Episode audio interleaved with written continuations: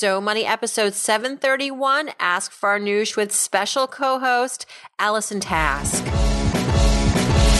You're listening to So Money with award winning money guru Farnoosh Torabi. Each day, get a 30 minute dose of financial inspiration from the world's top business minds, authors, influencers, and from Farnoosh herself. Looking for ways to save on gas or double your double coupons? Sorry, you're in the wrong place. Seeking profound ways to live a richer, happier life. Welcome to So Money. You're listening to So Money. Welcome back, everybody. It's Friday. My husband is in Las Vegas today on a bachelor party. Tim, I hope you're having a good time. And whatever happens in Vegas, you will tell me everything when you get back to Brooklyn. I will make you. But no, I. Uh, it's nice to, um, you know, be allowed to leave once in a while from the home front. And my husband deserves this more than anybody. He uh, has been uh, holding down the fort for the past three and a half years since we started having kids. And I know I'm the one who's always out and about. And it's, uh, it's, it makes me happy to know that he is out having fun. And uh, my mom is going to visit this weekend and for the rest of the week. So kids are looking forward to having their Mimi in town. If you've been listening to the show this week. It was a pretty spectacular week of episodes, if I may brag. I mean, starting with Gabby Dunn on Monday, she's the host of Bad with Money, which is the complete opposite of So Money. You know, she's a self-described wreck when it comes to her personal finances. So she explores money through that lens. Really interesting conversation there about just how she uh, grew up kind of uh, middle class and went to a very rich school, a private school, and uh, the bat mitzvah that forever indebted her parents. Anyway, listen to that if you haven't caught it. And then, of course, Savannah Sellers on the 16th, who is the host of a very popular NBC program that airs on Snapchat. Did you know that you can actually watch TV on Snapchat? maybe you did. Probably you did. I didn't because i'm that that old. I think it gets something like 25 million views. Today we have a very special co-host who is a friend of mine, but also a friend of the podcast. If you recall, way back on episode 352, we had Allison Task, who is a life coach and career coach. And she and I go all the way back to our days working at Yahoo, where she hosted a cooking show and I hosted a financial show. Fast forward to today, she has a robust coaching practice and excited to say and share that she is the newly minted best-selling author of the book Personal Revolution. It's number one on Amazon right now in many categories. So, first of all, Allison, welcome to the show and congratulations.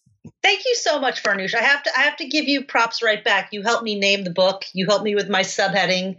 I was uh, crowdsourcing it a couple months ago. You jumped right in with you. You, you got to think about this, this, and this, and it, it may just have made all the difference. Oh well, look, I it came from a place of love. I so adore you. I, I, I admire you, and I was so excited to know that you were uh, going to do this book. You've written many books, and that this was a a project that you wanted to completely take the lead on as a self-published author, which I, again, have to give you a lot of props for, not only because you finished it. That's a, it's a big undertaking. You assembled the team, you finished it, but you, you skyrocketed to number one on Amazon.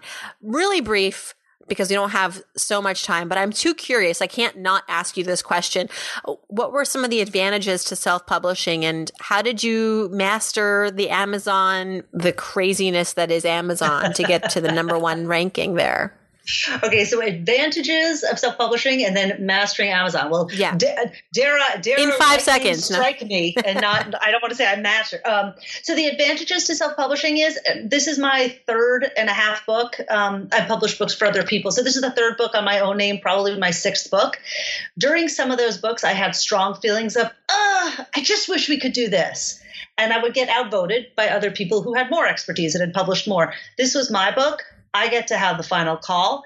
And some of those final calls I made feel really good. You you were mentioning you love the way the book feels, you love the interior, you love the cover, right? Those those were my calls. Um, so it's exciting to move into that uh, taking more ownership role when you self publish. I, I had learned and I was able to execute, so that was exciting. As for Amazon, I hired a partner. I hired um, the wonderful team from Book in a Box.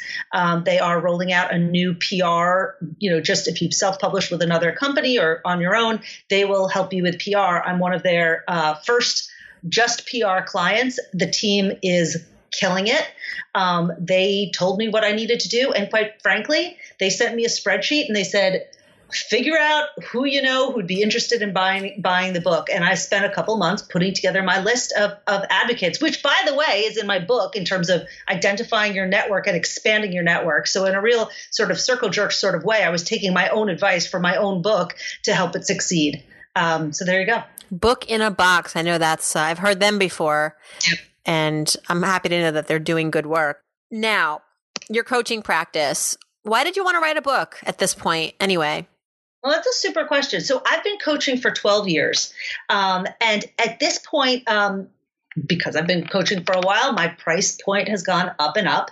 And I've seen people come to me and say, You're really awesome. I wish I could work with you. I just can't, right? And I don't want to, I want to encourage them to be financially responsible. So I wanted to give people another option, right? I wanted to give the people who wanted coaching and, and resonated with me an opportunity to have a virtual coaching experience. So after 12 years, I started to see what was really working for my clients, what helped them move off the mark, what helped them make significant changes.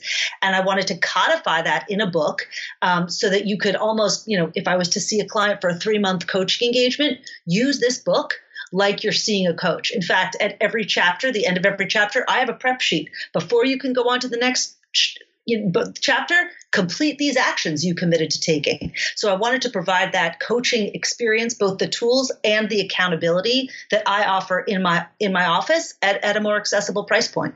That's smart. That's really smart. And now I have to ask you about time maximization because you're a mom sure. of four, you run this coaching practice, and I do think you do get sleep. Uh, I think that's what you're rested some nights, some days and I know you outsource a lot. So, like, don't tell me you outsource for this answer because we know that's an, a given. What is something that you do to help you get everything done? Especially this book was an add on to your already busy life. Yeah. So, yeah. how did you, what was like one thing that you did to make sure that more or less that everything got done? Everything got done. Um, well, one really important thing happened. I started thinking about the book in August and then I committed to writing it in September, October, and it's now May and it's out, right? So that's a pretty short time frame. By self-publishing standards, I took forever, but I needed the book to be right, so I took the time it needed. In July, my husband took a different job. He stopped, he gave up his, you know, daily commute to New York City, and this is all in the book by the way, for a once a month commute to LA, but he now is local. He has, we both have offices about a mile from our home, right? Because you got to get out of the house to work if you've got babies. But he, now that he is home, is able to do the morning shift. I do the afternoon shift because our kids are in school from nine to three. He does every morning. He takes them to school. He does breakfast. I get up seven. I'm at my desk at seven fifteen. I come home and do the three to five or the three to six shift. Then he puts the kids to bed at night. We both are working, I'd say three quarters time, seven eighths time. I have a big hole in the middle of my afternoon, and if people get sick or whatever, I'm on it. But but he does the morning and the night, um, and he really did that to help me have the time to write it. So what I'm hearing is you have a partner in crime who's as committed as you are. Well, I, I just heard what you said about Tim, and he earned his trip to Vegas. Um, my husband does go to LA once once uh, once a month for about a week, so I, I got my Tim vacation coming too. But you bet, you bet, without him here, right? If I was taking on the, he is the breadwinner in our family, and if I was taking on, you know, my quote unquote fair share as the non breadwinner um, of the home work, never would have happened. I needed him to go above and beyond to help me do this. Right. And and what does it mean to go above and beyond? It means presence. It's not just having the money, right? So you have a partner who might be financially supporting the family, but sometimes you need him or her to also be physically there. Case in point yesterday, we had a last minute um, situation where we didn't have childcare. We learned early in the morning. And of course, like that's like the worst time to find out you don't have childcare. Yeah. It's yep. like as you're about to like get in the shower to get your day started. Yep. So we had to kind of re-strategize the day. I had to cancel a lot of appointments. You know, my husband is too nice sometimes and he's like, "Oh, I'll just not work today." I'm like, "Well, how's that going to look for you at work, you know?" Mm-hmm. He's like, "Well, I don't really do I have another choice?" I'm like, "Yes. I'll push back my appointments till after 3 o'clock if you want to work from now until 3 and then I will pick up and I'll work from three to six or whatever. I don't have the crazy day. I sort of feel, and I was thinking about this yesterday, like as mom and as breadwinner, sometimes I feel like I have to care more about other people than they care about themselves sometimes, you know? Because I was like, this is going to come back to haunt us if Tim is not Yep. at work, you know, today and tomorrow, and who knows for how long this childcare issue is going, not going to resolve itself. Anyway, so th- thank you for sharing that. And, and, th- and I, I know Aaron well, and he's uh, a, a great dad and a great partner. Yeah, and I, if I may share one other thing, on the Yes. weekends you asked me about sleep. I'm hardcore about sleep. Aaron and I, we are not in bed any later than ten. Usually at like nine nine thirty, we're wrapping things up so we can get our full eight hours. Um, everyone's got blackout shades, especially this time of year with the spring birds and sunlight before the Yes. trees leaf in. And weekends, I'm offline. I don't bring my phone around with me. I'm Oh. I'm just focused on my kids. So I, I try to be where I am. Wow. work, well, I'm that working. explains why you never get back to me on a Sunday. Sorry for No, no, it's okay. And by the way, listeners, Allison has four children. And so ranging from ages now, what, three and a half? almost. Almost four, as your son. right? Till like uh, 14, 15? Uh, oh, girl, almost 17. What? Dude, Yeah, you I've just got- had her bat mitzvah.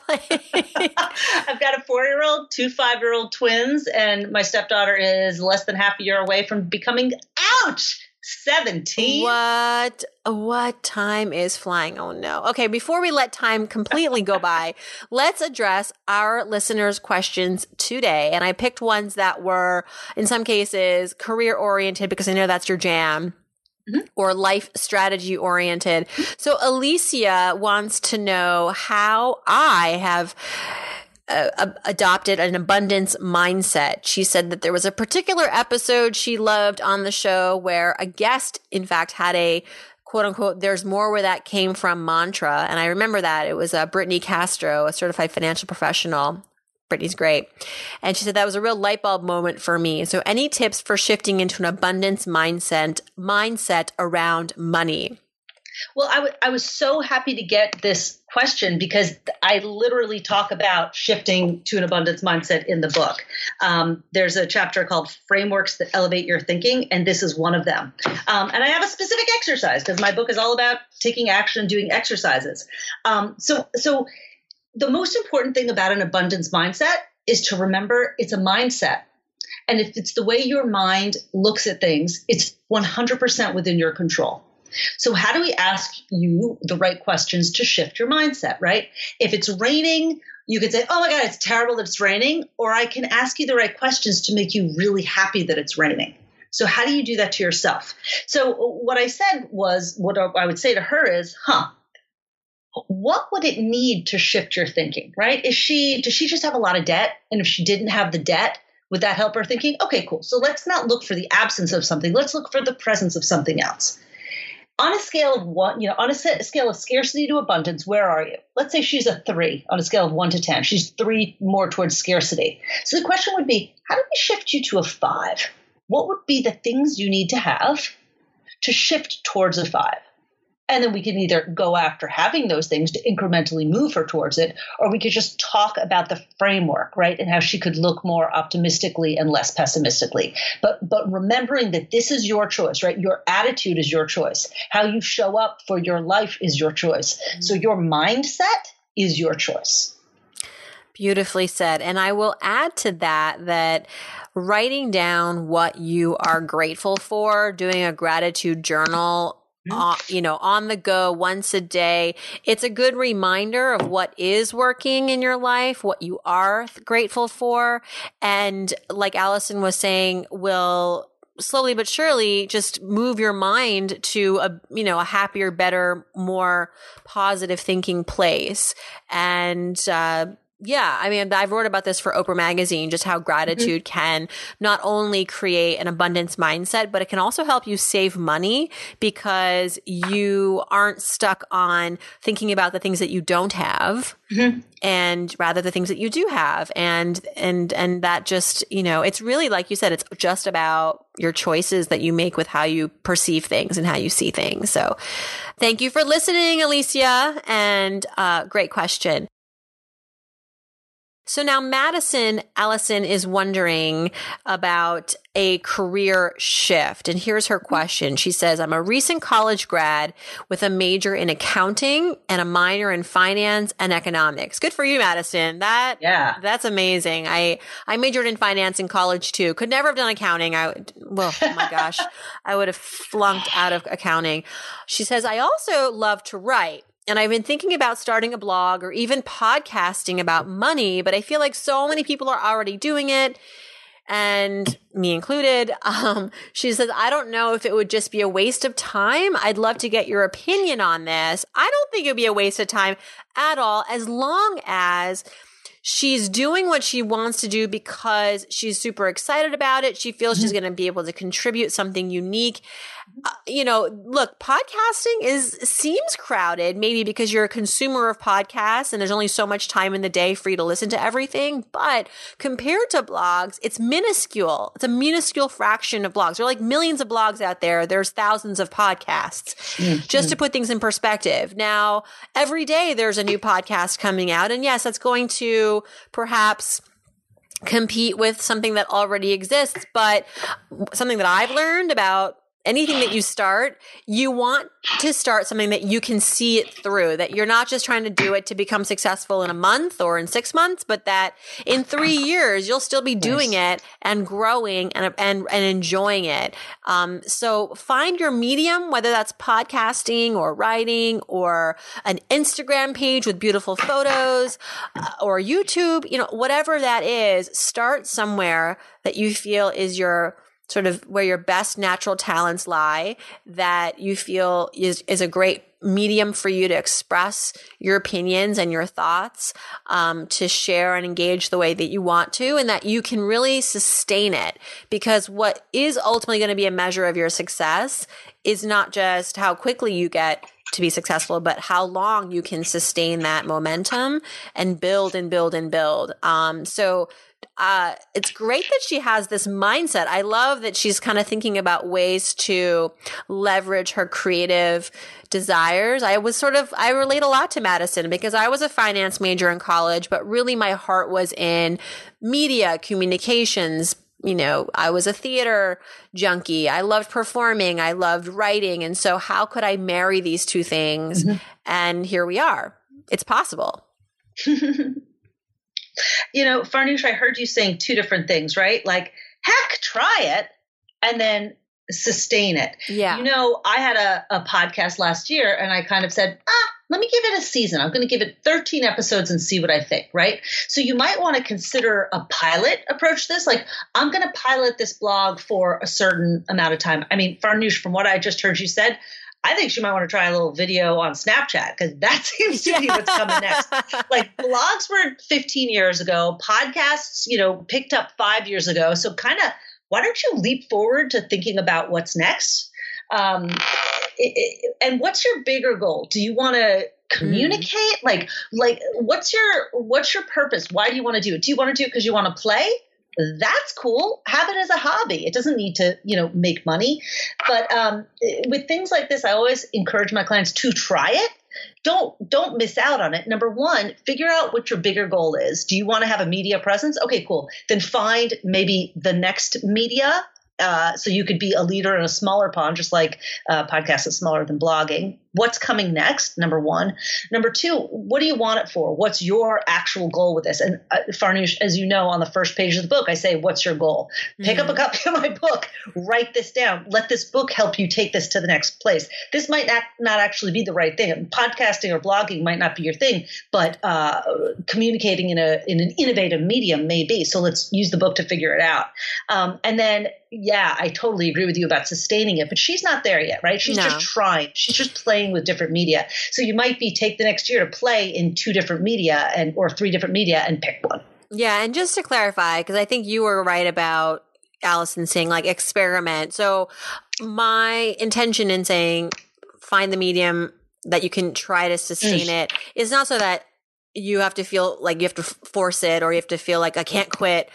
Certainly, you might arrive at a point where you're like, oh, this was not for me, or I'm not enjoying this anymore. And that's fine. But, you know, as you're thinking about what to pursue first, think about where would I potentially have the most fun and mm-hmm. sort of also you know makes the most sense for me in terms of what I'm capable of doing. Like I didn't start a video series. I started a podcast because I just couldn't imagine the production quality. I knew I wanted to do this every day. I can't do a video every day. I mean, I guess I could, but I would have a much crazier life uh, mm-hmm. with and more people involved too. And I wanted to just kind of streamline it.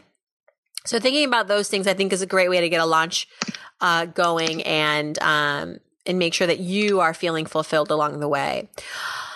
Okay, Zev has a question, which is P.S. One of uh, the names of your twin boys, and I when I saw this question, I was like, I don't even know what his question is, but we're at we're going to answer it because his name is Zev. and Zev also asked this question on Instagram, where you guys know I love in engaging. I'm constantly on Instagram now. I've uh, I'm a little late to the party, but people have been d- direct messaging me there with their questions and I've been responding. And this is a question lifted from Instagram. Allison, he says that he's currently thinking about switching careers from architecture to the tech world. There's so much that he can do in the tech space. And he um, specifically wants to work with software for 3D modeling. Very cool. He has three years of experience in architecture. So his question is about salary. Like, how does he measure his worth, his value, his contribution in this new field, given that, you know, he is making a transition and a pivot. He's got obviously some applicable skills, but doesn't have the necessary like sort of hands-on experience in the field, but it's also a new field. Like who has 3D modeling experience? Mm-hmm. Uh, you know, I feel like certainly some people do, but a lot of people might be new to this. And so he's not alone, I suspect. Yeah. So out, out, uh, Zev has his three years of experience and he's already talking about negotiating salary in a new field. And I would say, dude, long term approach here. First of all, what do people make in this new field? What do people make in the first few years? What do people make in five years, 10 years, 20 years? Like, we got to take a real long term approach because you might take a salary hit now because you're completely restarting in a new industry, but you're taking a salary hit about three years. Like, that's, that's a good gap. So let's say you make 40 an hour now and you go back to making 30 an hour okay. Because in five years you can make substantially more. So don't worry about the negotiation now. You just need to get a job in your new field right. and then kill it. Deliver over deliver be exceptional. The salary bumps will come with your performance. Right now you just need to be invited into the party. So worry about getting that job before you worry about your short-term salary. It's the long-term game you need to play I like that long term game. Allison, when your clients come to you for your coaching practice, what is usually the big problem? um, underlying like what's the underpinning big problem i mean many, many, times they come to you at a crossroads like they're struggling in various aspects of their lives careers but like what is really the issue well that's a that's a central question of coaching um, i believe coaches believe the client has the answer to their questions. My job is to ask them interesting questions that get to their own deeper thoughts. The central problem is, for whatever reason, they have talked themselves out of what they know to be true. A career they want to have, a partner they want to have, a lifestyle they want to have. They come in saying, it's just not going to be possible. You want to talk about a, a mindset, right? So the central problem is shift in mindset. And after that first session, I'm listening. I'm believing them. I'm thinking it's possible because I've never heard anything said in my office that is not possible. And I mean, you know, my people, my clients go on to teach at Harvard. And uh, start new companies and find new jobs in two months as uh, you know submarine engineers. Like they do crazy things. They're performers and artists and writers um, and entrepreneurs. And so I haven't heard anything yet that I don't believe is possible. And I think they come because they they want to know if they're totally crazy or if this might be a good idea. And in most cases, I just let them talk it through until they realize it is possible. They, they come for support and uh, someone who believes in their vision as much as they do. I love that. Okay. Mafam on Instagram says, Oh, you're going to love this question, I think, because it's kind of in your wheelhouse with what you were doing in your past career. She's starting an artisanal food business. Yeah. Uh, yeah, pretty cool. She quit her job six months ago to focus on it. Her husband and she are living paycheck to paycheck because they're just kind of dependent on her husband's income stream at the moment. And she knows, she's heard, and she believes that in order to grow her business, she needs to quote unquote spend money to make money. Mm-hmm. So, what are our thoughts on taking her business? Oh, sorry. So, what are our thoughts on taking a business loan? Because she's going to have to finance this. She doesn't have the cash uh, versus angel investors. She says, I don't like the idea of being dependent on others, but I'm beginning to see that I need some sort of investment to be able to grow and expand. I, I'm weary of taking on early stage investment, especially for like a small business. Um, totally. Totally. I just feel like what else can she be doing that doesn't really, it's not really capital intense, intensive, but mm-hmm. she, but it's still progress and moving forward. So with respect to like the research and the network, networking and the uh, the framing of the business. That's all kind of the creative stuff and the mm-hmm. the planning stuff that doesn't really require like buying equipment or you know. And you and these days, you know, you can hire for cheap like someone to just put up like a website, but maybe she's not even there yet. So, I mean, I'm sure you've had similar questions come up in your practice where people want to start a business and they maybe are cash strapped what what do you suggest?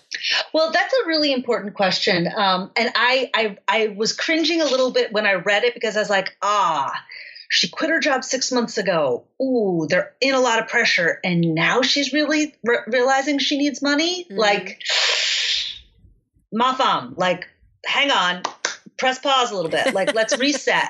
So, what's the vision? What's the structure? What's the business plan? How much do you need to invest now? How much will you need to invest over the next few years? When do you expect to see a return? I have a lot of clients who come to me wanting to start businesses, and it's the first question I ask How much are you ready to invest in the business? Well, I, I need the business to pay me. Then you're not starting a business. Because I don't think in the first year most businesses have a return. When I started coaching, I gave away coaching sessions for free. Yes, I paid for an office. Yes, I had to get a logo and a website and all those big expenses to attract people to me, but you bet I gave it away for free because I had to start my business and that's mm-hmm. that was my model so i'm a little concerned that she hasn't been working or she's been starting this business for six months and is now realizing so i would press pause and reset I do have a client who did something like this and wanted to, you know, leave her waitressing job so that she could work on her company full time. And six months in, she realized she needed another six months of planning before she could really quit her day job. So she needed to shift to a less demanding day job, which she did. She found a lucrative um, day job teaching English as a second language to people in Asia. It worked. It was just as much as waitressing, but the timing was better and it wasn't as hard on her body because she was a singer. So is there something that you can do to earn a little money now to stem the tide? Like you, Farnoosh, let's avoid taking on investment. I'm a little concerned that this is already off to a shaky start without a strong plan. So I just want to push back on you get a little more planning, get a little more structure, figure out uh, what's realistic for your business before you take on someone else's money. Plus, if I were approached to invest in someone's business, let's say a family member or a friend or a colleague was like, Hey, I'm starting this artisanal food business. Will you mm. give me money? You better believe the first question I'm going to ask is, How much mm-hmm. skin in the game do you have? Like, what have mm-hmm. you put from your bank account and your assets into this and, you know, what is this money going to be for to move the needle? And it better be a very specific ask. And so I think that, and I, and I explained this to her on Instagram, like all that we talked about, you know, I'm a little concerned about this. It's a little too early to be asking for money and mm-hmm. investors want to know that you have yourself invested quite a bit before because that's going to make them more confident that you're serious and mm-hmm. you know yeah so if you can find a job to that extent that it's a job where uh, you can at least work part time, make some money to build a nest egg to put pour back into this business. Mm-hmm. I think will uh, also give you um, just a more relaxed mindset around this. It sounds like she's working out of scarcity Mm. You know, like she's, mm. you know, it's like when you graduate from college and you have all these student loans. And so you just take the job because it's a job and it pays. And. I feel like if you were to not have some money to play with to throw at this business that's yours, mm-hmm. um, and you're mm-hmm. just, you're just going to be quick and instead rather taking money from others, like you'll just take the money and you're going to have to pay that back. I mean, you don't have to, but you know, there's that risk too that you're going to take money too quickly, too hastily without a plan. And then you're going to spend it and then you can't return it. Um, and those are relationships that, you know, will be burned as a result. So there's a lot of risk in taking money when you're not ready and not really able to, um, to to create an ROI sooner than later. Investors want their money back sooner than later. But yeah. you know, all this said, I really love where she's moving and the, the shift and it's really brave that she quit her job. That's that takes a lot of gusto. So mahfam thank you for sharing this part of your journey with us and we hope that you know we've been encouraging. All right allison you know I was skimming through your book. I have to say, I haven't finished it yet because I just got it yesterday. And, you know, I've always been under the understanding that, that when it comes to life coaching versus psychiatry or psychology, there's not a lot of emphasis on your past. Like it's very forward moving. It's very action driven. And correct me if I'm wrong in any of this, but there is a section in your book that's about reflecting on your past too. So, so how do you do that in a way that doesn't kind of keep you in the past? Great question. Wow, awesome. I've never been asked that before, Farnoosh. That's really cool. Um, so, I, what I like to say, the difference between therapy and um, coaching is therapy gets you to baseline. If things aren't quite right or something's not working for you, therapy gets you to a, a healthier place, a, a better, a better, the place you want to be. Coaching takes you from baseline to uh, a, a, a, stronger place, a more ambitious place, a goal. If if you're I, I, sometimes see clients who are also seeing therapists and that's great because they can provide tune-ups and, and lots of advantages for mental health. But coaching is like you're gonna you're, you've got work to do. You, you've spent a lot of money to hire a coach to help you with some big ambition that you have. Um, so you have to be at baseline. Now in terms of looking backwards i absolutely look backwards to look forwards because i spent a lot of time um, looking for patterns of success right? What did you love doing when you were 10 how did you while away your hours before anyone had phones? Assuming you're of a certain age. Um, what did you like to dress up as? Uh, what sports did you play? I'm not asking about childhood trauma. Nope. I'm asking about childhood success. So I'm bringing to the top of your mind your positive experiences so that you can see opportunity. Tell me about awards you won in middle school. Um, tell me about people who made you feel really good in high school, right? That's your future network right? I just sold my book. I can't tell you how many of my high school friends are coming out of the woodwork to support mm, it, right? So, so when you want to make a big change in life, that's who you go back to, those very people. You don't have to start fresh. You look at the people you've accumulated, the people that you've had positive, strong, enduring relationships with. So I do a lot of back looking because that's your foundation. And that's what we build on when you want to make significant change. Yes and your inspiration. What were you wanting to do when you were 10? What were you doing? Like, what was your passion at 10 years old? I can't believe you're asking me this. You're so good. Um, my my best toy when I was 10 was my typewriter. And Aww. I just wanted to write stories. Oh, yeah. I didn't play Aww. with dolls. I just wanted to, you know, I was like the narrator of the plays. I just wanted to uh, write stories, tell stories. Wow. I wanted to be a waitress. Not really, but I did. I loved, I loved like serving people, you know, whether that was like when my relatives would come into town and they'd sleep over and they'd wake up in the morning and I'd wake up even earlier and make them breakfast. And I would, I would, I would reorganize the living room like it was a restaurant. And when they'd come down, I'd put like, I'd have like a host stand and I'd be like, welcome to Chez Farnoosh. And I would serve them breakfast. And they were like, you're crazy.